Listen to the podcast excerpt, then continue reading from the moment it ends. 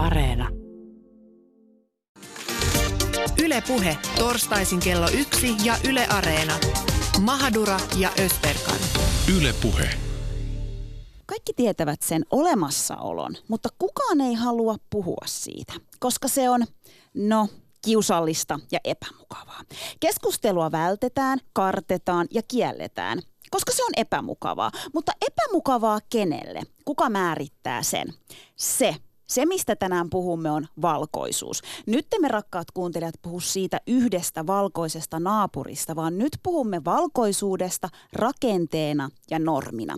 Puretaan nämä termit ja selvitetään, että mitä ihmettä niillä oikein tarkoitetaan. Mistä me puhumme, kun puhumme valkoisuudesta, valkoisesta etuoikeudesta tai valkoisesta katseesta. Pohditaan historian merkitystä tässä keskustelussa ja mietitään, millä työkaluilla voidaan purkaa normeja, jotka ylläpitävät rakenteellista rasismia.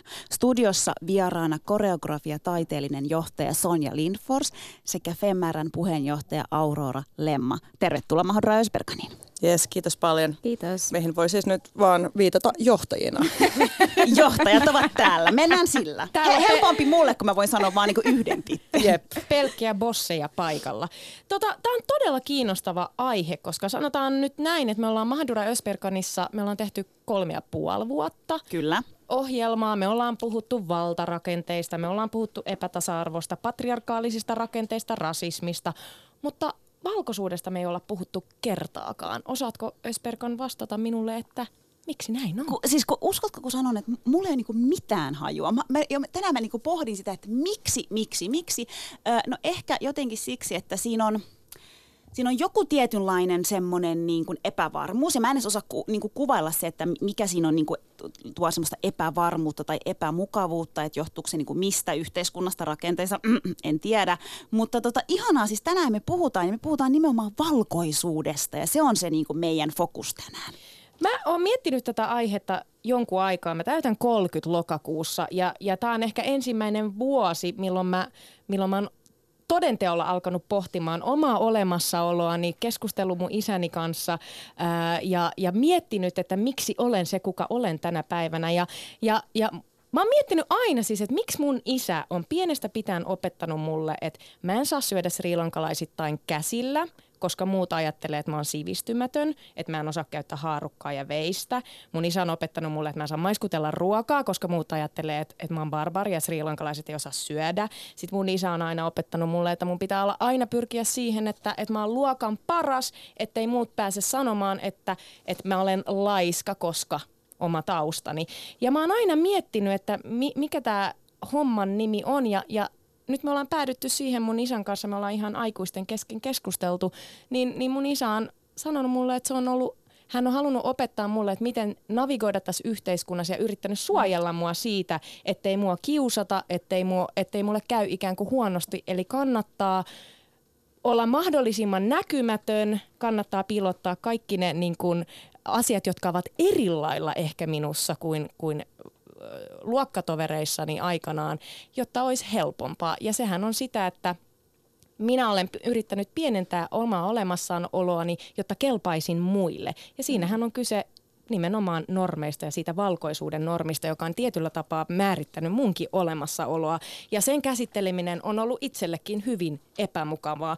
Mutta päästetään meidän johtajat ääneen. Yes, Sonja yes. ja Aurora, milloin te olette lähtenyt ensimmäistä kertaa pohtimaan tätä teemaa? Koska te olette sitä käsitellyt jo jonkin verran. Haluatko aloittaa? No mä voin aloittaa. Mä en tiedä milloin mä oon niinku tietoisesti alkanut miettiä sitä valkoisuuden teemaa, mutta sitten kun katsoo taaksepäin, niin huomaa, että se on ollut kyllä niinku just läsnä tosi kauan. Ja no täytyy sanoa, että ehkä se on tullut sitten niinku lukemisen kautta, että on tavallaan niinku vasta sitä kautta hoksannut, että se tavallaan ns. elefanttihuoneessa, mistä ei puhuta, kun puhutaan näistä asioista, niin on se valkoisuus. Ja just se, että kun on niinku elämässään silleen enemmän tai vähemmän aktiivisesti ja enemmän tai vähemmän niin kuin tietoisesti ja määränpahakuisesti puhunut rasismista ja sorrosta ja etnisyydestä ja kaikista näistä asioista, koska se on ollut aina läsnä, niin jossakin vaiheessa sitten niin huomasi sen, että se, mistä tässä ei puhuta ja se, mistä tässä itse asiassa pitäisi puhua, on se valkoisuus. Ja se, mikä tässä aina myös tulee tavallaan esteeksi kaikissa näissä keskusteluissa, on se valkoisuus. Mä luulen, että jos on syntynyt ja elänyt valkoiseen yhteiskuntaan ruskeana ihmisenä, niin me tavallaan, meitä on niin kuin pakotettu ole, että diilaa tämän valkoisuuden kanssa. Ja se voi olla niin kuin pelkästään sitä, että mulla on muistikuvia siitä, että mun valkoinen äiti on siis koke, kokenut erilaisia asioita, tai hän on kokenut ahdistavana sen, että mä oon kokenut ras, rasistisia asioita yhtäkkiä niin kuin sen valkoisuuden kautta, jolloin mä oon vaikka lapsena ruvennut jotenkin lohduttaa mun äiti, että hei, tai, tai tavallaan siis sellaisia asioita, että, että mä olen oppinut jo tosi pienenä varomaan sitä valkoisuutta. Ja, tai jotenkin se, että ty, tuu, tuuduttamaan, tyydy, tuu, tuud, tyynnyttelemään, tyynnyttelemään niin kuin tavallaan ihmisiä siitä ja olemaan sellainen niin kuin rauhoittava elementti, että hei, tämä on niin kuin ok. Ja tässä niin kuin, tossa vähän jo takahuoneessa, kun tästä keskusteltiin, niin, niin vaan jotenkin – se, puhuttiin siitä, että rodullistetut ihmiset on tottunut siihen niin kuin rodullistamisen tuomaan stressiin niin paljon enemmän. Tämä on, niin, on kiinnostavaa, että milloin sitten konkreettisesti on mm. alkanut niin kuin, käyttää esimerkiksi tuota sanaa. Muistatko, mm. milloin sä oot en, ensimmäisen kerran käyttänyt jotain valkoisuus-sanaa? Valkoinen ihminen on ehkä eri asia, mutta mm. sitä niin kuin valkoisuus-sanaa. Mä en muista, mutta mä, veik- tai siis mä tiedän, että se on ollut suhteellisen vasta, ja siis mä vieläkään en ole silleen täysin comfortable sen sanan kanssa. Et edelleen kun mä käytän sitä, jos on valkoisia ihmisiä huoneessa, niin mä vähän silleen niin kuin aina sanon sen sanan valkoisuus, ja sitten katon, miten ne reagoi, ja sitten mm. sen jälkeen jatkan, että oliko tämä ok, can they handle it? Mutta mikä se on se syy, minkä takia sen sanan sanominen ääneen aiheuttaa epämukavuuden tunnetta niin kuin kaikissa? Ja mä myönnän, että se on, se on mulle myös tosi epämukavaa sanoa tai puhua siitä. Meidän yhteiskunnassa Suomessa, erityisesti vaikka nyt tässä Suomessa, kun mietitään tätä meidän kontekstia, niin valkoisuus mielletään jotenkin, että valkoisuus on niin luonnollista, mm. mutta se on myös näkymätöntä ja samalla se on myös haluttua. Eli lähtökohtaisesti ajatellaan, että jos me puhutaan normeista, niin meidän yhteiskunnassa on juurikin valkoisuusnormi, on vammattomuusnormi, on heteronormi, on kahden sukupuolen tänne binäärisyysnormi. Et meillä on erilaisia sissukupuolinormi. Ja tavallaan nämä normit on sellaisia tavallaan yhteiskunnan sosiaalisia niin kuin konstruktioita, mutta myös sopimuksia, jolloin me ei, niistä tulee näkymättömiä. Mm. Ja nyt kun lähtökohtaisesti, jos sä vaikka luet lehteä ja siellä lukee Pekka Pulkkinen, niin sitten luultavasti sä lähtökohtaisesti odotat, että hän on valkoinen, suomalainen, kantasuomalainen heteromies, koska se on niinku se normi ja vammaton sellainen. Hän ei luultavasti ole pyörätuolissa.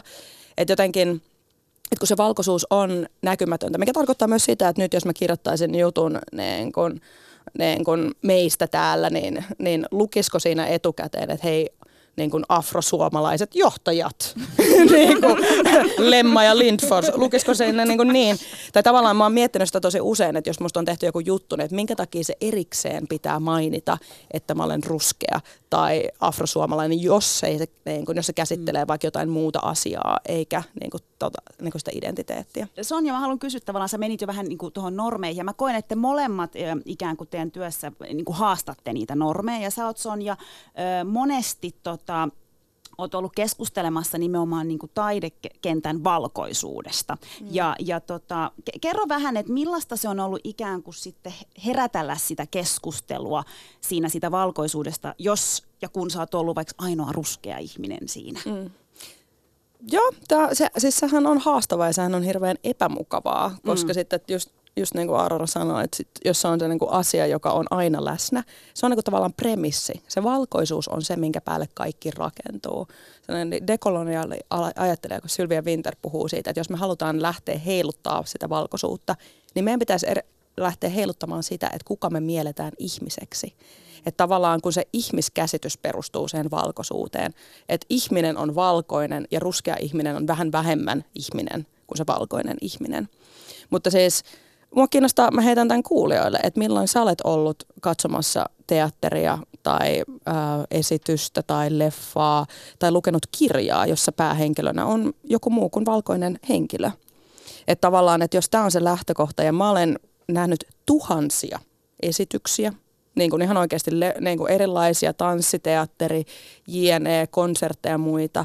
Ja kuitenkin mä voin niin kuin, että se on niin kuin todella pieni prosentti siitä, että on ollut vaikka päähenkilöinä ihmisiä, jotka on rodullistettu jollain tavalla. Ja mä oon ammattilainen. Mm.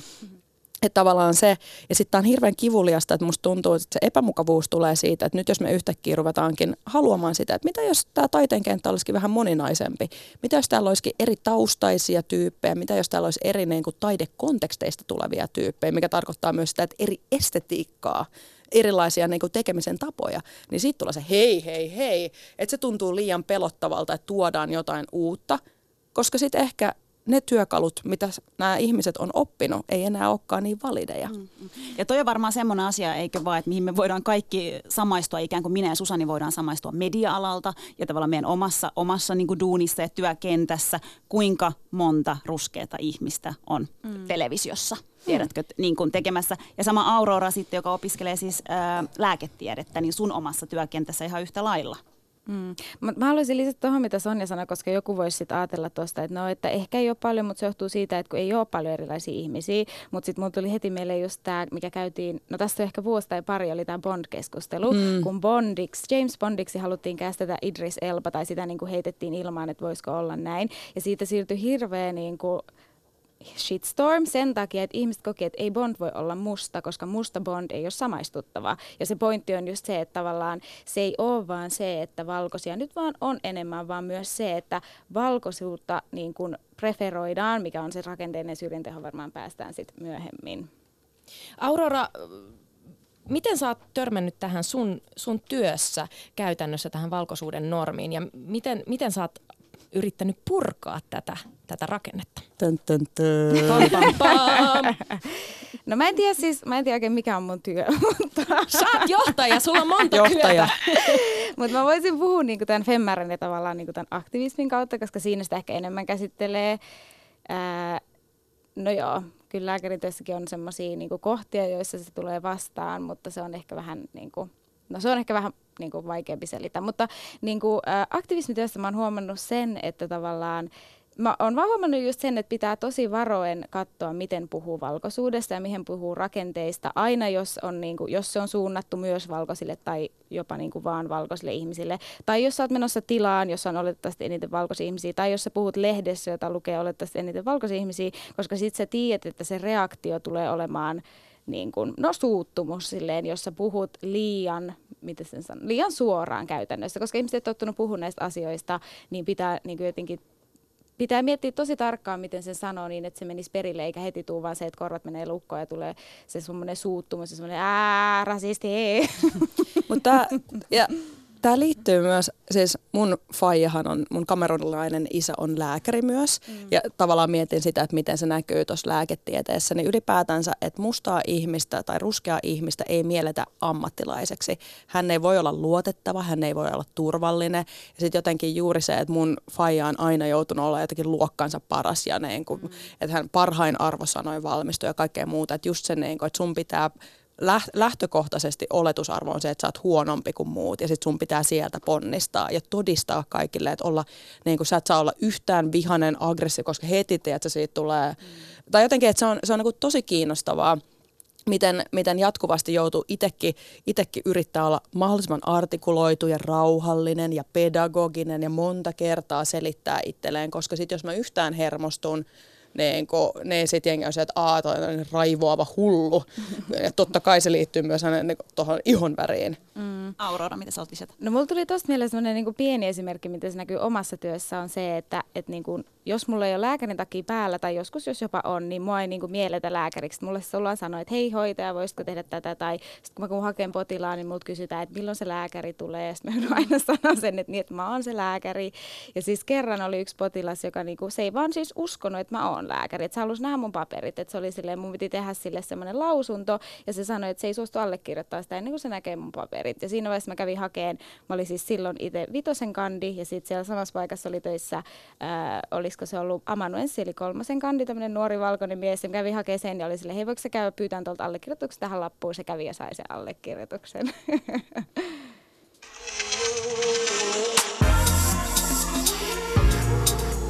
Maailma paranee puhumalla. Yle Puhe. Tänään rakkaat kuulijat puhutaan valkoisuudesta, rakenteista sekä normeista. Ja, ja nyt seuraavaksi me voitaisiin syventyä nimenomaan siihen termiin, mistä me puhutaan, kun me puhutaan valkoisuudesta. Studiossa meillä on vieraana koreografia ja taiteellinen johtaja Sonja Lindfors sekä Femmärän puheenjohtaja Aurora Lemma. Ennen kuin lähdetään avaamaan tuota valkoisuuden termiä, niin, niin ehkä olisi hyvä käsitellä, että miksi sitä ihonväriä pitää niin kuin alleviivata. Eikö me yritetä päästä yhteiskuntaan, missä ihonvärillä ei ole mitään merkitystä? Miksi ihmeessä täällä nyt paasataan tällaista? Siis sehän on meidän kaikkien päämäärä, feministien päämäärä, että me päästäisiin jossain vaiheessa sellaisen yhteiskuntaan, missä värillä oikeasti ei ole väliä, mutta me ei olla siellä vielä. Ja tämä on Tästä on siis tutkimustausta, tämä ei ole mitään musta tuntuu, vaan juurikin puhuttiin erilaisista niin EU-mittaisista ra- raporteista, esimerkiksi Suomessakin se, että afrikkalaistaustaiset ihmiset kokee niin kaikista eniten rasismia. Eli nämä on ihan tutkittuja asioita. Ja mehän, tai jotenkin maailma ei ole, epä, niin kuin, maailma ei ole reilu eikä tasa-arvoinen, mutta sitä kohti me halutaan mennä. Mm. Eli toivon mukaan, että nyt kun me käydään tätä keskustelua nyt, niin 50 tai 100 vuoden päästä me ollaan jo askeleen pidemmällä ja sitten me voidaan puhua jostain muusta. Jep. Ja mun mielestä tuossa aina mulla tulee mieleen just se pointti, että, että ideaali yhteiskunnassa värillä ei ole väliä, mutta se ei tarkoita sitä, että me edelleenkään nähtäisi väriä. Että just se, että ideaali yhteiskunnassa me voidaan olla silleen, että no se oli se yksi tyyppi, semmoinen valkoinen tyyppi, niin kuin vaan, ihan vaan tälleen, ja sille se ei tarkoita mitään. Niin kuin samalla kuin se ei tarkoita, että se oli semmoinen afrosuomalainen tyyppi. Että se mm. ei vaan tarkoittaisi mitään, mutta se ei tarkoita sitä, että me ei nähtäisi sitä, koska siis myös vaan, että jo, se on ihan absurdia ajatella, että me voitaisiin jotenkin nähdä ihmiset vaan semmoisena värittömänä möykkynä ja mm. jollekin kuvitella, että me ei nähdä niin kuin eroja meidän välillä. Mm. Mä oon huomannut monesti, että ihmiset, ihmiset kokee, että ne haluaa haluu selittää mulle, että et, et, mä en näe väriä. Että, että me ollaan samalla, samalla, samalla viivalla ja me ollaan yhdenvertaisia. Mutta minkä takia se on vähän ongelmallista kelata, että et, et, et ei näe väriä ollenkaan. Ja monia ahdistaa vaikka sano, tai ihmiset ei tiedä, että voiko sanoa, että se mun ruskea frendi tai mun musta frendi, että et mm. pelätään asioiden sanomista, koska, koska ajatellaan, että et jos me häivytetään ne sanat, niin, niin sitten me ikään kuin mm. ollaan tasa-arvoisempia, mutta, mm. mutta niinhän se ei toimi. Mm. Ja se on vähän, jos joku heittäisi niin kuin lintu paskaisi sun naama ja sä laitat sen paperin päälle, niin se ei niin kuin tavallaan poista sitä asiaa. Et jotenkin... Aikamoinen esimerkki. tai jotenkin... Siis ihanaa, että Sonja Limpors on täällä ja hän antaa tämmöisiä konkreettisia helppo... Noihin esimerkkeihin. Mut, tai, mut ihan, tai sitten ihan oikeasti jotenkin se, että jos mulla on ihme, niin kuin ystävä, joka on rullatuolissa ja sitten mä ajattelen, että hei mä en näe noita rappusia, niin se varmaan pääsee noin rappuset ylös sillä rullatuolilla. Niin se, että jotenkin se, että rasismi – on rakenteellinen asia. Se on valtarakennelma, joka ylläpitää sitä jotenkin hierarkiaa, missä tietyn näköiset, tietyn taustaiset ihmiset saa etuuksia verrattuna toisiin ihmiseen. Eli se ei ole, se ei, sä et voi päättää niin kuin tavallaan, että onko rasismia tai ei. Tämä ei ole niin kuin henkilökohtainen valinta, vaan meidän maailma rakentuu hierarkioille – ja me ollaan tässä myös, kaikki, kaikki me osallistutaan tähän rasistiseen yhteiskuntaan. Me ei voida välttää sitä niin jotenkin sen takia se on niin jotenkin absurdi asia, että hei hei, tässä mä oon tästä ulkopuolella ja mä mm. nyt vaan itse päätän, että mä en näe tätä asiaa. Mun on siis Sano. Pakko tähän välin kertoa. Mä olin, tota, siis kerroin jo aika, aikaisemmin Auroralle tästä, mutta siis vi, viikko sitten tämmöisessä yhdessä tapahtumassa – siellä oli paikan päällä paljon kasvatusalan ihmisiä. Ja, ja mä pidin siellä semmoisen 45 minuutin puheenvuoron, jossa siis mä käsittelin tavallaan sitä, että miten jokainen lapsi tulisi kohdata yksilönä. Ja, ja siinä oli taustalla ikään kuin se, että mä tarkoitin sillä sitä, että, että jokainen pitäisi nähdä yksilönä yhtenä katsomatta niin kuin ihon väriä, taustaa tai nimeä. Mm. Ja näin. Ja sitten siinä oli lopussa, kun sanoin, että onko kysymyksiä tai ajatuksia jakaa, niin sitten sieltä nousi yksi, yksi äiti hyvin tyytyväisenä, että ja oli mulle sille, että no mutta arva mikä on niin kuin tosi hieno juttu, että, että kun lapsethan ei näe sitä väriä. Mm. Ja sitten mä pohdin tätä niinku ihan silleen, että niin joo, okei, no onko se niinku hyvä asia? Mm. Aurora, sulla oli tähän hyvä vastaus. Mikä mun vastaus oli?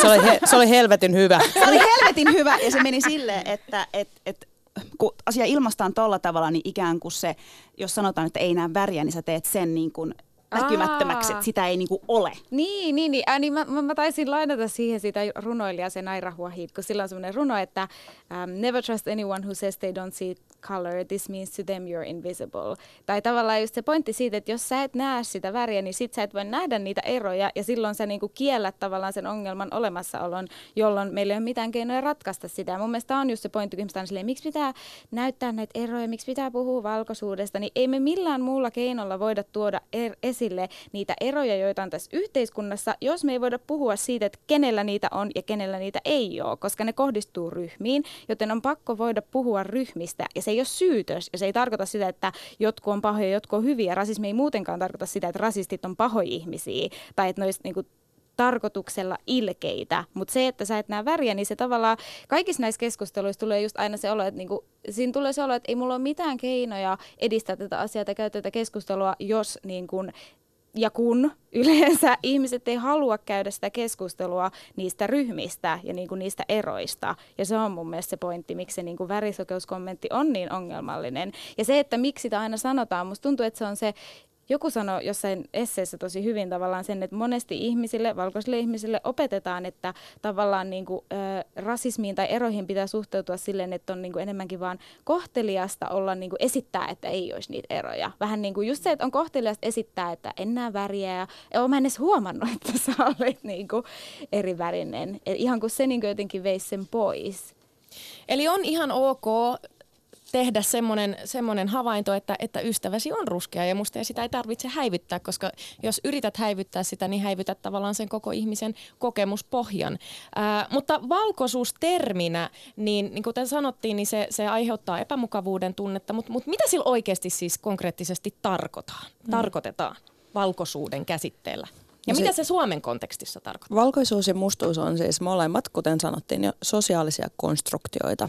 Eli nyt jos mennään vaikka maailman historiassa taaksepäin alkuräjähdykseen. Se ei ollut sillä, että hei, alkuräjähdys tuli ja saman tien oli kategoriat musta ja valkoinen. Ja mm. tämä juuri tämä mun sävy, jossa on tietty määrä melaniiniä, niin tämä on niin kuin tämä mustuus. Ja sitten toi niin kuin mun äidin sävy, joka on pikkosen vaaleampi, niin se on niin kuin valkoisuus vaan jotenkin, että nämä on sosiaalisia konstruktioita, jotka on liittynyt tiettyyn historialliseen projektiin. Esimerkiksi ihmisiä on määritetty mustiksi sen takia, että sit niitä on voitu alistaa, niitä on voitu käyttää orjatyövoimana tai niin kuin ihmis, ihmiskaupata. Niiltä on, niitä, ne on voitu sanoa, että hei me voidaan mennä tonne vaan ja ottaa noiden tiedät, rikkaudet ja maat, koska nehän, on, nehän ei ole ihmisiä, koska ihmiset on näitä, joilla on tämä tietty määrä melaniini ja sitten noin on vähän enemmän, siis vähän vähemmän ihmisiä, että noin on tuossa niin kuin el- eläinkategoriassa. Mm. Ja mun mielestä tuossa tullaan siihen, että no mutta ei Suomessa, ja se mitä ei monesti sanota, tai ehkä ja oikeasti monesti ei vaan tiedetä, on se, että Suomessa on ihan yhtä paljon tätä historiaa kuin vaikka muissa Euroopan maissa. Se on vaan erilaista. Ja vaikka Suomessa ei ole ollut semmoista niin kuin laissa kirjoitettua apartheidin, mitä se on rotuerottelua, niin Suomessakin romanilla ei ole ollut äänioikeutta. Ja niin kuin siihen aikaan, kun vaikka mun isä on tullut tänne, niin joo, ei ole ollut laissa kirjattu, että se ei saa mennä tiettyihin paikkoihin, mutta käytännössä se ei ole voinut mennä tiettyihin paikkoihin. Siellä on sanottu, että sä et saa tulla tänne. Mm. Että tavallaan tämä sama erottelu on ollut olemassa Suomessa ja sama niin kuin, assimilaatiopolitiikka, romaanit ja saamelaiset ja kaikki tämä, että niinku se, Suomi ei ole millään tavalla irrallaan tästä, me ei vaan puhuta siitä ja monet ihmiset oikeasti mm. myöskään tiedä sitä. Suomi kuuluu myös tähän äh, tota, planeettaan nimeltä Maa. Ja sitten meillä on tällainen yhteinen historia. Esimerkiksi, mitä sinä joit aamiaiseksi? Joitko kahvia kenties? Menikö siihen sokeria? Mistä se tuli? Mitäs nämä puuvilla plantaasit? Kaikki niin kuin tämä, että et koko tämä niin kuin mustuuden ja toiseuden historia, niin kuin orjakauppa ja kapitalistinen systeemi, ne menee käsi kädessä. Jos sulla on läppäri, mistä se on tullut ne metallit siellä, mitä siellä läppärissä, niin kuin, kukas ne on kaivannut, millä hinnalla? Et kaikki tämä, kaikki liittyy kaikkeen. Suomi ei ole millään tavalla irrallinen. Ja tämä on hirveän tämä on jengille hirveän traumatisoivaa mm-hmm. ymmärtää, että mitä helvettiä. Mä olen osallinen. Wow. Ja siitä tulee se, niin että hei, hei, hei, nyt ihan oikeasti loppu. Mutta monellehan se on, ja, ja siis monihan sanoo, että et, et eihän meillä nyt ole ihan samanlaista historiaa kuin vaikka Amerikalla tai, tai Etelä-Afrikalla, että et eihän me nyt voida puhua samasta asiasta, mutta miten on, miten on asian la- laita, miten tämä historia heijastuu tähän päivään vaikka Suom- puhutaan Suomesta 2019, mm. miten tämä koko historia heijastuu tähän päivään ja miksi me ollaan, miksi, miksi, miksi tavallaan me, meidän pitää käydä sitä samaa keskustelua kuin vaikka Jenkeissä tai Etelä-Afrikassa tai missä tahansa muualla.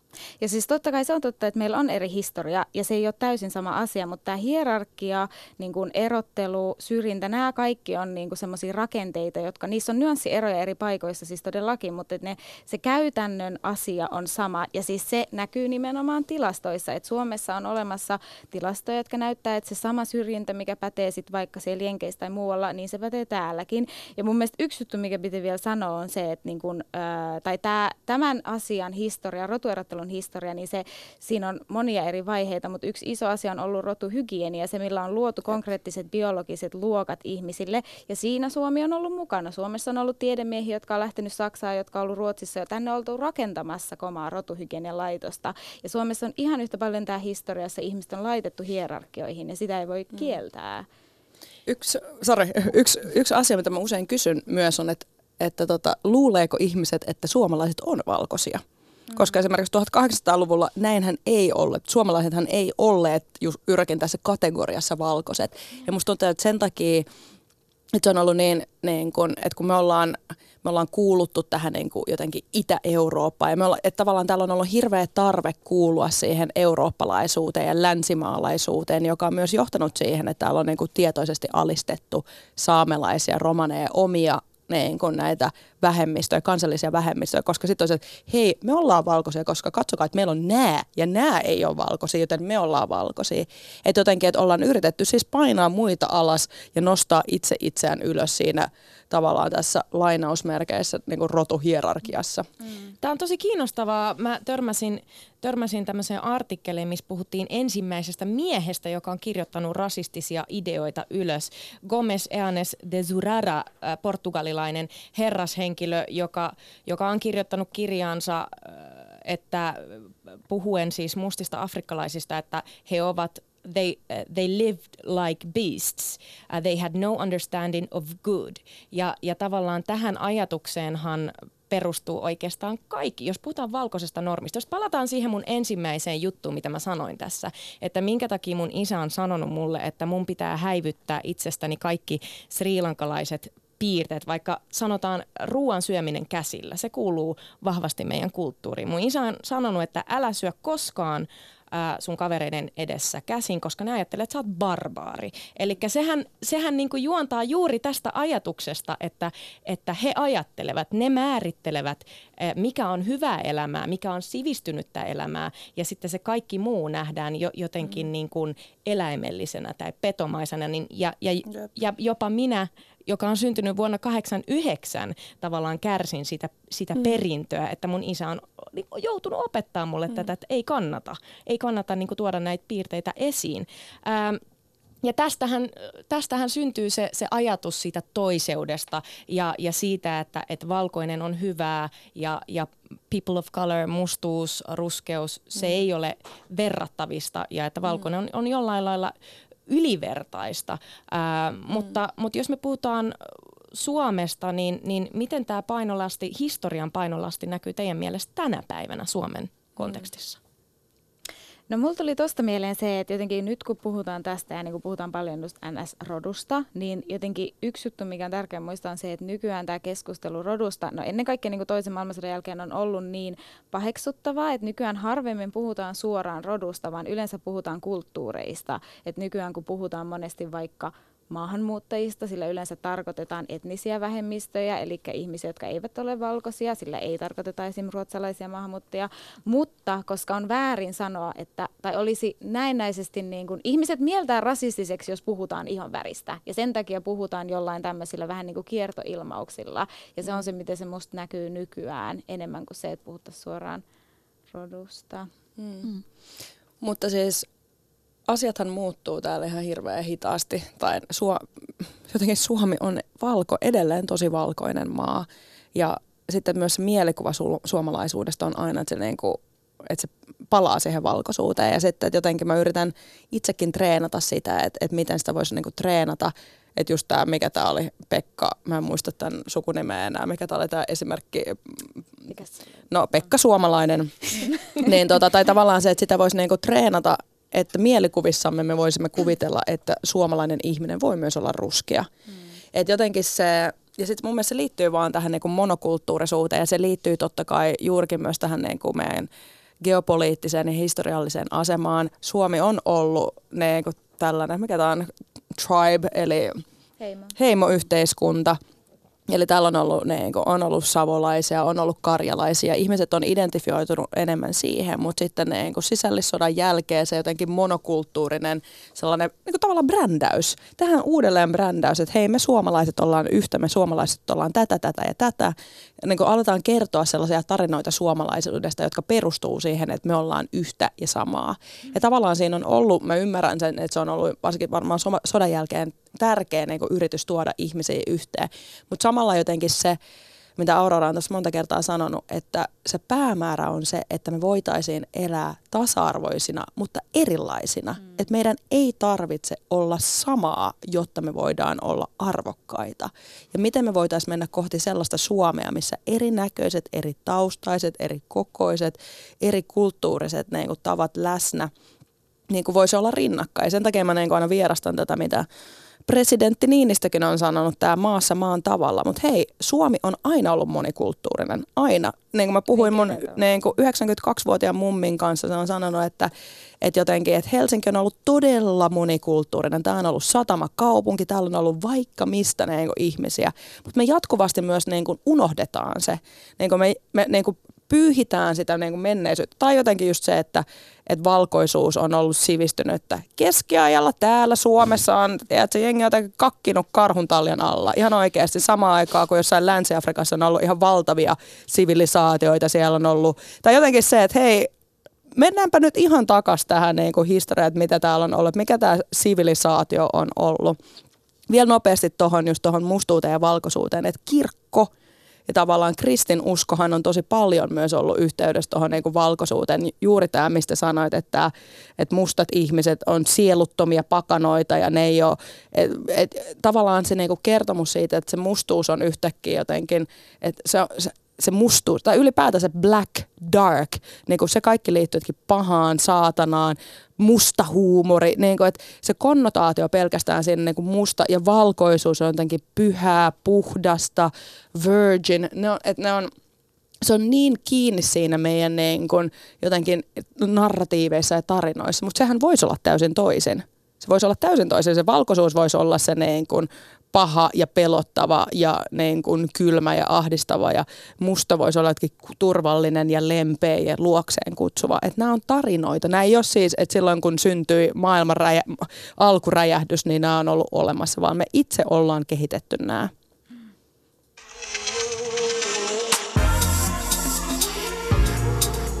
Maailma paranee puhumalla. Yle Puhe. Studiossa meillä on vieraana koreografia taiteellinen johtaja Sonja Lindfors sekä Femmärän puheenjohtaja Aurora Lemma. Ja tänään rakkaat kuulijat puhutaan siis valkoisuudesta. Ja voitaisiko seuraavaksi puhua valkoisesta etuoikeudesta? Ja ihan taas lähtee termeistä, että valkoinen etuoikeus, mitä sillä tarkoitetaan? Johtaja Sonja, haluatteko aloittaa? J- joo, Siis etuoikeudet ylipäätänsä, te olette varmaan täällä ohjelmassa puhuneet siitä, mutta se tarkoittaa sitä, että sulla on rakenteellisesti etuoikeutta. Eli tämä ei tarkoita sitä, että sä henkilökohtaisesti nyt Pekka Suomalainen pääset tätä, tätä, tätä, vaan että se, että sä olet mie- sä, sut mielletään kategoriaan valkoinen, asettaa sulle jotain tiettyjä etuuksia. Mä oon usein käyttänyt tällaista esimerkkiä vaikka, että mulla on serkkuja, niin kuin vaikka joku valkoinen serkku, joka voi olla, että häntä on vaikka kiusattu koulussa ja mua on kiusattu koulussa tai hän on ollut jotain erilainen ja mä oon ollut erilainen. Mutta sitten yhtäkkiä, että jos me mennäänkin myöhemmin työhaastatteluun, niin se hänen ulkonäkönsä ei poissulje hänen pääsemistään johonkin työtehtävään toisin kuin mun saattaa. Että jotenkin se tai konkreettisesti se, että jos mä olen valkoisena tilassa, missä on enimmäkseen valkoisia ihmisiä, niin se mun olemassaolo ei lähtökohtaisesti sieltä pongahda koko ajan ylös.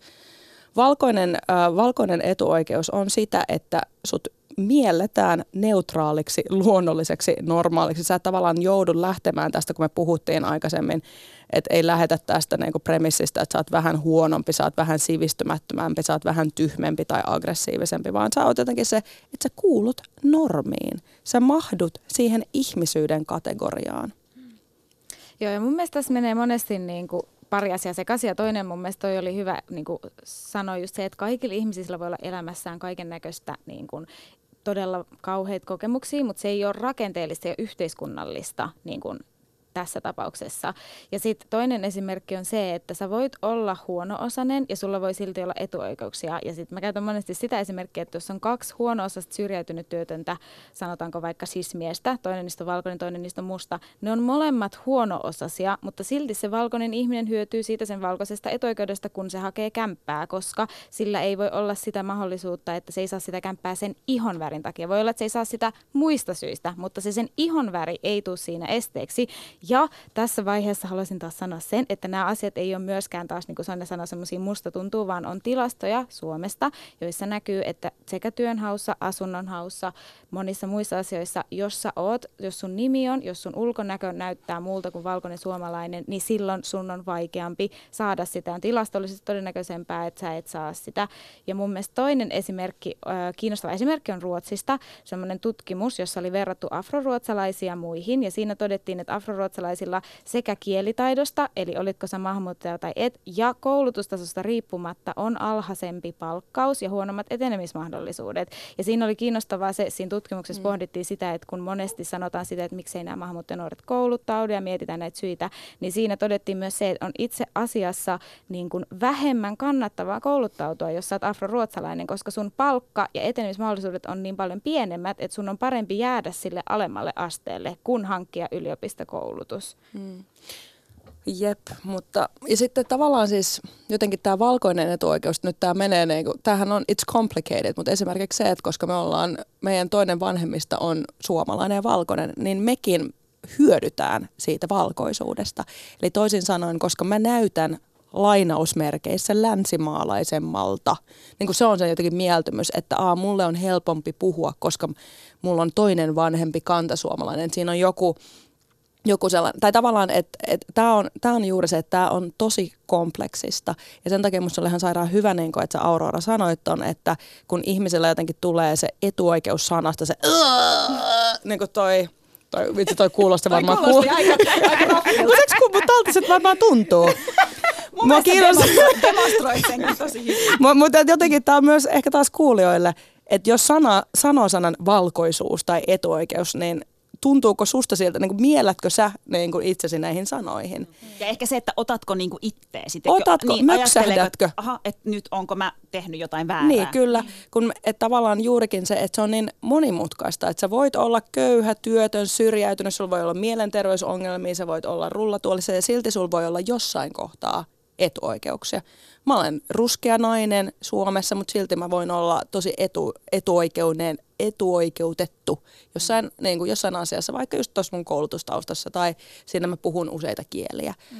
Että on, tämä on monimutkaista, mutta samalla jotenkin mä jatkuvasti yritän palata tähän rakenteelliseen ajatteluun, että it's not about you. Että tämä ei ole tavallaan henkilökohtainen asia. Tämä ei ole sellainen asia, mitä kukaan voi päättää. Että hei, mä voin nyt vaan päättää, että mulla ei ole etuoikeuksia. Mm. Että mä voin, mä voin päättää, että mä en ole rasistinen.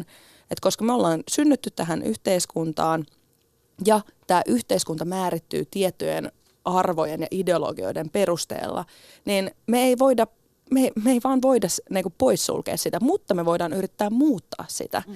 Ja muutos tapahtuu toistojen avulla, se tapahtuu reflektion avulla. Et sen takia mä jotenkin yritän myös viljellä tätä sanaa valkoisuus, koska jos sä oot mun mielestä musta, niin sä oot mun mielestä valkoinen. Ja ne on molemmat etnisiä ja ne on molemmat kulttuurisia.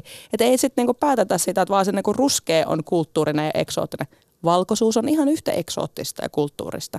Siitä sä pääsit jo, Sonja tosi hyvin just tuohon niin kun siihen, että miten valkoisuus on normi, miten mä näin sellaisen hyvän videon, missä puhuttiin siitä, että, että on niin kuin et, et, sulla on las, silmälasit, jotka auttaa sua näkee maailman paremmin, mm. mutta kun, se, kun laitetaan sellaiset niin kuin valkoisuuden lasit päähän, niin kaikki nähdään siitä lähtökohdista käsin. Eli Eli suhteutetaan, niin kun, vaikka puhutaan niin kun ruskeista, mustista ihmisistä, niin ne ovat aina niitä toisia ja niiden tapa olla tai elää on poikkeava minusta ja se minun tapa olla on se oikea. Eli niin se on mun mielestä tosi kiinnostavaa kiinnostavaa, minkälainen ilmiö siellä, siellä taustalla on, kun me puhutaan vaikka valkoisesta katseesta. Ja, ja Sonja, saat, saat esimerkiksi, kun sä oot tehnyt sun teoksia, sä oot, mm. sä oot puhunut ja nostanut tämän aiheen mm. ja, ja esimerkiksi sä oot huomannut, että, että, että se saattaa aiheuttaa epämukavia tuntemuksia yleisössäkin. Haluaisit saa avata vähän Saattaa sitä? aiheuttaa epämukavia tunteita. Tämä on totta. Mutta mä oon joutunut itsekin diilaa tämän mun oman valkoisuuteni kanssa. Ja tavallaan se, että se sisäänrakennettu ajatus siitä, että valkoisuus on normi, on ihan yhtä lailla vaikuttanut mun omiin töihin. Eli jotenkin, että jos mä suljen silmäni ja kuvittelen jotain mun seuraavaa teosta, niin siellä on myös se, että ketä siellä yleisössä on. Eli niin kuin Aurora sanoi, että mä oon lähtökohtaisesti tehnyt tehnyt teoksia valkoiselle katseelle, mikä on tarkoittanut sitä, että jos mä oon vaikka halunnut käsitellä mun omaa identiteettiä, niin mun pitää tehdä sellainen käännöstyö. Sellainen, seli, että mä, mun pitää lähteä aina liikkeelle siitä, että mä selitän ensin, miltä tuntuu olla ruskea ihminen Suomessa. Sitten mä rupesin tekemään teoksia sillä tavalla, että mä kuvittelenkin mielikuvituksissani, kuvittelen, kun mä lähden tekemään sitä teosta, että okei, mitä jos – Mä ajattelen, että suurin osa ihmisistä, jotka tulee katsoa tätä teosta, on ruskeita. Tämä ei tarkoita sitä, ettei sinne saisi tulla kuka tahansa, mutta mä lähenkin siitä liikkeelle. Mä ajattelen, että okei, nyt mä teen tämän sen teoksen mun pikkusiskolle, jolloin mä voin lähteä käsittelemään jotain asioita ja siitä, että okei, tämä on se premissi. Että mitä jos hetken aikaa, puolitoista tuntia teatterin lavalla, ruskea ihminen olisikin se normi. Ja lähdetään siitä liikkeelle. Ja tämä tuo, niin tähän aiheutti ihan valtavaa ahdistusta ihmisille yhtäkkiä se, että jos valkoinen ihminen tulee katsomaan asioita niin kuin näyttämöä, jossa ruskeus onkin keskiössä, eli kun valkoisuus ei olekaan yhtäkkiä keskiössä, niin pelkästään se aiheutti ihmisille aivan valtavaa ahdistusta ja närkästystä. Koska me ollaan lähtökohtaisesti opettu siihen, että valkoisuus on aina keskiössä, valkoinen ihminen on aina normi ja se on niin se lähtökohta ja muu on tavallaan ekstraa. Että se on aina, että mitkä asiat joutuu käyttämään niitä etuliikkeitä. Afrosuomalainen, naistaiteilija, transtaiteilija. Että tavallaan se, että se normi on se valkoinen siis hetero, niin kuin vammaton, toimintakykyinen ihminen ja sitten kaikki muut on ekstraa. Mitä jos se olisikin toistepäin? Miten nämä normit, mua kiinnostaa tietää, miten nämä normit on vaikuttanut teidän elämään? Esimerkiksi Aurora tai tai Jaamur. Mua kiinnostaa tietää sunkin kokemuksia. Uh. Ei. No siis mulla tuli, mulla tuli tuossa aiemmin, niin kun, että mä mietin, että kerranko enkö, kerranko enkö, öö, tota, tämmöinen yksi Madra Ösperkanille sattunut asia. Meillähän sattuu ja tapahtuu, niin ehkä tavallaan tämä oli niin kuin, ö, tuorein semmoinen, milloin mä taas jotenkin mulle iskostui se, että aivan joo, sä, sä, sä et ole niin kuin valkoinen ja sä et kuulu, kuulu tähän normiin. Mutta siis mennään ajassa niinkin taaksepäin kuin ö, viime vuoteen. Ö, meidät tota, buukattiin, pyydettiin siis yhteen televisio-ohjelmaan koekuvauksiin, eli sinne haluttiin uudet juontajat ja meidät pyydettiin sinne, Susanin ja minut, että tulkaa sinne koekuvauksiin. No me sitten mentiin ja en tiedä nyt siinä kohtaa, mitä me ajateltiin, että, että totta kai varmaan ensisijaisesti, että olisipa siistiä tehdä niin kuin yhdessä, mutta siis itse koekuvauksethan otettiin erikseen. Ja, ja tota, siellä oli sitten meidän lisäksi ehkä kolme neljä ihmistä. Meni muutama viikko ja sieltä soitettiin ja sitten me oltiin vielä sille, että minä olin Turussa ja Susani oli Helsingissä ja sitten kolmas tyyppi oli en tiedä missä, mutta se oli niinku Skype-palaveri. Ja sitten hän halusi ikään kuin kertoa, että, että mikä se oli se loppu, lopputulos ja päästiinkö, että palkataanko meidät sinne ja näin. Niin mä muistan sen jotenkin tosi hyvin. Mä olin vielä jossain mun aamutakissa siis himassa. Ja, ja tota, hän sanoikin jotenkin, että, että me oltiin siis ehdottomasti, mitä tulee ammattitaito ja osaamiseen, parhaimmat, mutta, mutta, mutta. Ja, ja, ja tota, että hän vielä jotenkin painotti sitä, että hän ei ole nyt tätä, tätä mieltä, mitä seuraavaksi tässä tulen kertomaan, mutta kun hän oli vienyt tätä ehdotusta ylemmälle tasolle, että mitä jos nämä kaksi tyyppiä tuliskin juontamaan tätä televisio-ohjelmaa, niin sitten sieltä oltiin sanottu, että että niin, että, mutta kun se on niinku semmoinen juttu, että Suomi ei ole vielä valmis kahteen tuon, tuon näköiseen tai, tai niinku, että kahteen rodullistettuun suomalaiseen. Oli siis vuosi 2018. Mm. Ja tekin, kun mä sanon tämän nytkin, niin mulla menee jotenkin aivan kylmät väreet. Ja silloin mä olin siis, Mä olin ihan törkeä rikki tosta. Ja äh, 2019, mm. kuinka monta ruskeata ihmistä olette nähnyt televisiossa samaan aikaan? Se oli Aika kyllä, vähän. Se oli, se oli kyllä Yksi sellainen kerrallaan. pudotus, täytyy sanoa itsellekin, että mä oon ajatellut, että Mahadura Ösperkan for life, mä en niin kuin, että, että radiosta televisioon, se on se tavo- tavoite. Mutta musta tuntuu, että me tullaan pysyä radiossa aika pitkään, jos puhutaan siitä, että me ollaan yhdessä. Tämä on kyllä hirveän kiva, koska mehän kuulostetaan kaikki kantasuomalaiselta. Ihan oikeasti. Mitä jos mä, tai tavallaan, että Mm. Sori mun Turun murre, mä sanon varmaan, että se mun Turun murre tulee sille ylitse muiden, mut, Mutta, niin. mutta tämä on myös tää on historiallinen hetki. Mä ikinä ollut, mä oon ollut kuinka, vaikka kuinka monta kertaa täällä radiossa Ylellä ja ikinä ei ole ollut silleen neljä ruskeita tyyppiä samaan aikaan studiossa. Et Yle, rekrytointi, kysymysmerkki, muutos, kysymysmerkki 2020, olisiko aika? Niin ja se on musta kiinnostavaa just, että kun katsoo jotain televisio niin monesti siellä on se yksi rodullistettu tyyppi, jee. Ja sitten monesti näkee just sen, että siellä on pakko olla aina se yksi, mutta silleen, että se ei haittaa, jos sitä yhtä ei ole. Se haittaa, jos kaikki on valkoisia, mutta ei voi olla enempää kuin se yksi, koska sitten on liikaa. Niin kuin just tuossa teidän esimerkissä, että kaksi on niinku, se on niinku liikaa. Ja No niistä omista esimerkkeistä mulla tuli mieleen ehkä semmoinen jotenkin, koska monesti nämä asiat on semmoisia, että et sä itsekään tiedä, oliko kyse nyt siitä vai ei. Mutta mulla tuli silloin, kun mä hain asuntoa, niin mulle kävi pari semmoista juttua, jotka oli musta jotenkin tosi selviä. Ja toinen oli semmoinen, kun mä olin, mä halusin, niin kuin siis harkitsin asunnon ostamista ja sitten mä olin yhdessä näytössä ja siellä oli se tota, asunnon välittäjä, joka ei yhtään kiinnittänyt huomiota muuhun, mutta mä olin silleen, että okei, no silloin kiire. Sitten mä menin sille juttelemaan, mä olin silleen, että hei, että mä haluaisin tehdä tarjouksen, niin sitten se katsoi ja kysyi, että onko sulla rahaa? Wow, wow jengi. äh, Joo, ja sitten toinen oli semmoinen, kun mä hain yhtä kämppää siis vuokraamiseen sen jälkeen, kun mä sitten ajattelin, että en jaksakaan nyt yrittää ostaa asuntoa, niin sitten se kysyi se, tota, joka, se välittäjä sanoi, että, tota, että mä haluaisin vaan kysyä semmoista, että nämä omistajat ei halua vuokrata tätä maahanmuuttajatausta sille, että onko se sulle niin Laitonta. ongelma. Jep, laitonta, vein sen eteenpäin, ei mennyt mihinkään. Joo, tässä, tässä mun... Joo, olisi tässä muutama, tämmönen, muutama esimerkki. Mä haluan hei kertoa kaikille kuulijoille, että hei, maailmassa suurin osa ihmisistä ei ole valkoisia. Mä tiedän, tää on siis shokki monelle. Mä tiedän, tää on nyt järkytys, mutta ihan oikeasti suurin osa maailman ihmisistä ei ole valkoisia eurooppalaisia ihmisiä. Mutta eikö se ole kiinnostavaa, kiinnostavaa, että sitten kuitenkin, vaikka suuri enemmistö ei ole valkoisia, niin silti tämä valkoisuuden normi on ja vallitsee mm. aika vahvastikin. Ja mä haluaisin sanoa sen, että kun monesti niin kun just pyydetään näitä esimerkkejä, monesti ollaan silleen, no miten se konkreettisesti vaikuttaa, niin musta on ihan ok niin vaikka kertoa noin, koska se on havainnollistavaa. Mutta mä haluan sanoa sen, että pointti ei ole se, mitä mulle on käynyt tai mitä jollekin yksittäiselle ihmiselle on käynyt. Ne on yksittäistapauksia. Monesti näitä juttuja ei voi sanoa. Ne näkyy tilastoissa, ne ei näy yksittäisten ihmisten elämässä näin suoraan niin kuin noissa esimerkkeissä. Ja toinen juttu, minkä mä haluan sanoa, vaikka mä vähän ärsyttää itsekin, että mä sanon tämän, mutta kun aina ollaan silleen, "Ää, älkää uhriutuiko, ää", niin tämä ei ole sitä, koska niin kuin esimerkiksi mulla henkilökohtaisesti mä oon koulutettu, mä oon hyvässä tuloasemassa, mulla menee tosi hyvin. Me ollaan pomoja. Me ollaan ollaan pomoja. johtajia. Te Mutta olette tämä pointti on se, että nämä asiat kasautuu ja ne aiheuttaa yhteiskunnallisia ongelmia ja sen takia kaikkia pitäisi kiinnostaa nämä. Ja se on, se on juuri, juurikin niin, mitä te sanoitte, ja oikeastaan niin kuin meidän yksittäisten kokemusten kertominen, periaatteessa sillä ei pitäisi olla mitään, mi- mi- tai siis pitää olla väliä, mutta, mutta kun näitä tarinoita, ne ei ole vaan meidän kokemukset, niitä tarinoita on, on helkkaristi enemmän, ja niin kuin sanoit Aurora, se näkyy tilastoissa.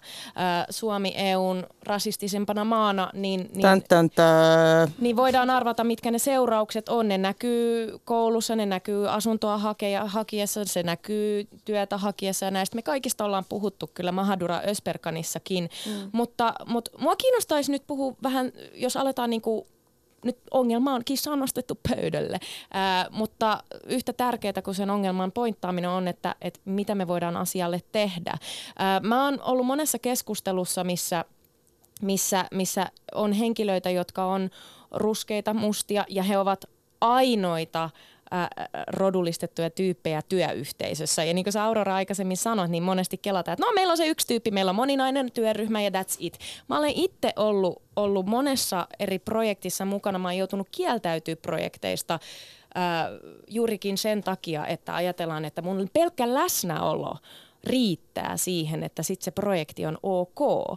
Ää, mä oon ollut tilanteissa, missä missä tota, mä oon yrittänyt selittää, miksi tietty tarinan, koska tässä on kyse tarinasta. Niin kuin me lähdettiin siitä, että valkoisuus on sosiaalinen konstruktio, mustuus on sosiaalinen konstruktio. Mm. Tässä on kyse tarinan kerronnasta periaatteessa. Ja yksi iso ratkaisu kaikkeen on mun mielestä, että ensinnäkin me kerrotaan nämä tarinat, me puhutaan täällä tästä, tämä on mm. muutosta.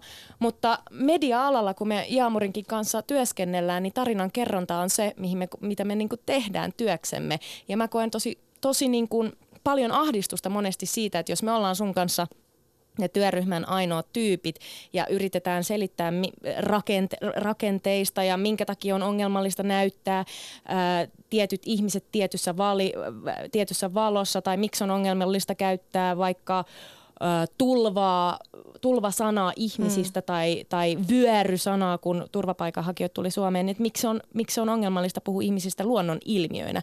Niin monesti mä oon törmännyt sit siihen, että, että että yritetään hiljentää ikään kuin, että no mm. mä oon tosi pahoillani, että sulla on traumaattista, mutta näin nämä asiat mm. kuitenkin tehdään. Aina jos tekee sanoo jonkun pä, pä, pä, pä, pä mutta, niin sitten se tavallaan et, alkoonsa nollaantuu siitä tuota lauseesta, että niin. et haluan vaan muistuttaa tämän, mut, en mut, ole rasisti, mutta. Jep, on pahoillani, että sulla tuli paha mieli mutta. Mutta.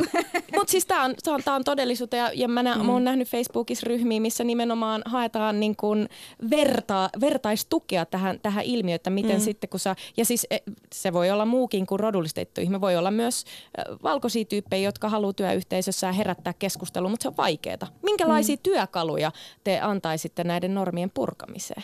Mm. Pam, pam, pam. Pam, pam, pam. Normikriittinen ajattelu, ylipäätänsä siis pedagogiikka. Mä oon sitä mieltä, että, että opettajien, opettajat on niinku superstaroi, että siellä se niinku muutos tapahtuu ja meidän on kaikkien mahdollisuus oppia uusia asioita hei kelatkaa, 90-luvulla me puhuttiin lankapuhelimilla, kuka ei tiennyt niin kuin internetistä ja hei nyt me osataan käyttää sitä.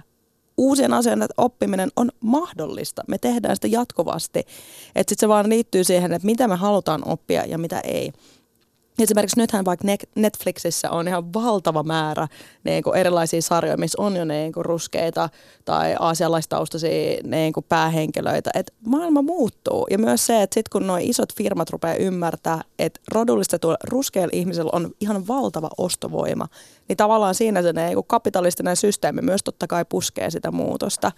Että Suomessa jengi alkaa kohta vähentyä, nyt on kaikenlaisia synnytysuutisia, niin kuka, tai tavallaan siis se, että me, tar- me ei tulla pärjää yksin, että jotenkin nyt meidän me, ja muutos tapahtuu jo. Et sama, samalla tavalla kuin ilmaston, ilmastokriisi on nyt, niin tavallaan se moninaistuminen on nyt. Helsingissä on 15 prosenttia asukkaista niin kun sellaisia ihmisiä, joiden ensimmäinen kieli ei ole suomi tai ruotsi. Eli 15 prosenttia. Että jotenkin kuka maksaa niin verorahoja kuka maksaa teet sun terveydenhoidon tai kirjastokortin tai muuta. Ja tämä muutos tulee jatkumaan. Mutta Sonja, sä sanoit, että koulusta ja opettajista kaikki lähtee. Mi- mitä siellä koulumaailmassa pitäisi tapahtua? No esimerkiksi tällaista keskustelua. Puhutaan, lähdetään puhumaan normeista. Niin kun, ja me ollaan pidetty, mekin ollaan pidetty skidityöpahoja, skidityöpajoja ja puhuttu tavallaan niiden skidien kanssa siitä, että mitkä on normit ja miten ne ymmärtää sen konseptin ja tavallaan, että jotenkin tätä kategorisointia ja sitten myös sitä, että miten ne pystyy heiluttaa, heiluttaa sitä. Ja sitten samalla vähän palatakseni siihen, mitä te puhuitte aikaisemmin siitä, että koska lap, lapsilla on jo myös erityyppisiä kategorioita, niin että jotenkin se, että mitä jos tulevaisuudessa sellainen joku binäärinen dikotomia, musta versus valkoinen, ne on niin toistensa jotenkin vastakohdat, niin mitä jos se ei ole enää relevantti. Et jotenkin mä niinku uskon siihen, että tekemällä, tai mä jotenkin käytän usein tällaista niin kuin Matrix-vertauskuvaa, että mä en tiedä, että jos ihmiset on tosi nuoria, niin ne ei ole nähnyt Matrixia, mutta jotenkin siis se, että se, sellainen, niin kuin, että me yhtäkkiä ruvetaan näkemään, miten tämä maailma rakentuu ja maailma koodautuu. Me ruvetaan näkemään sitä koodia, kunnes me opetetaan, op, opitaan niin kuin työntää ja venyttää sitä ja lopuksi me räjäytetään se ja lennetään, lennetään jotenkin tulevaisuuteen. Aurora. Aurora söi jotain herkkusia. Mitä? Aurora pisti Mums... poskeensa just jonkun karki. Mm. no siis mä en oikeastaan tiedä, koska mä oon miettinyt tätä paljon ja sitten kun on tehnyt näitä juttuja tai sille erilaisia juttuja, jotka liittyy tähän asiaan, niin välillä tulee vähän semmoinen niin kuin lannistunutkin olo, että mikä, millä on oikeasti väliä. Ja siis noi, noi asiat, mitä Sonja sanoo, on musta semmoisia hyviä esimerkkejä semmoisesta, mistä on silleen, että okei, no tuolla on väli. Tai silleen, että mun mielestä se ainut semmoinen konkreettinen asia, mitä mä keksin, on se tietoisuus. Se, että ihmiset sais tietää enemmän, niin kuin vaikka jotenkin silleen mun mielestä Suomessa ehkä tai sitten ehkä semmoisissa ympyröissä, missä mä oon, ollaan tosi niin kuin jotenkin silleen tiedekeskeisiä datakeskeisiä. Ja mun mielestä se olisi niin kuin yksi tavallaan kätevä tapa, koska nämä asiat monesti mielletään semmoiseksi, että no sä oot tota mieltä, mä en oo tota mieltä.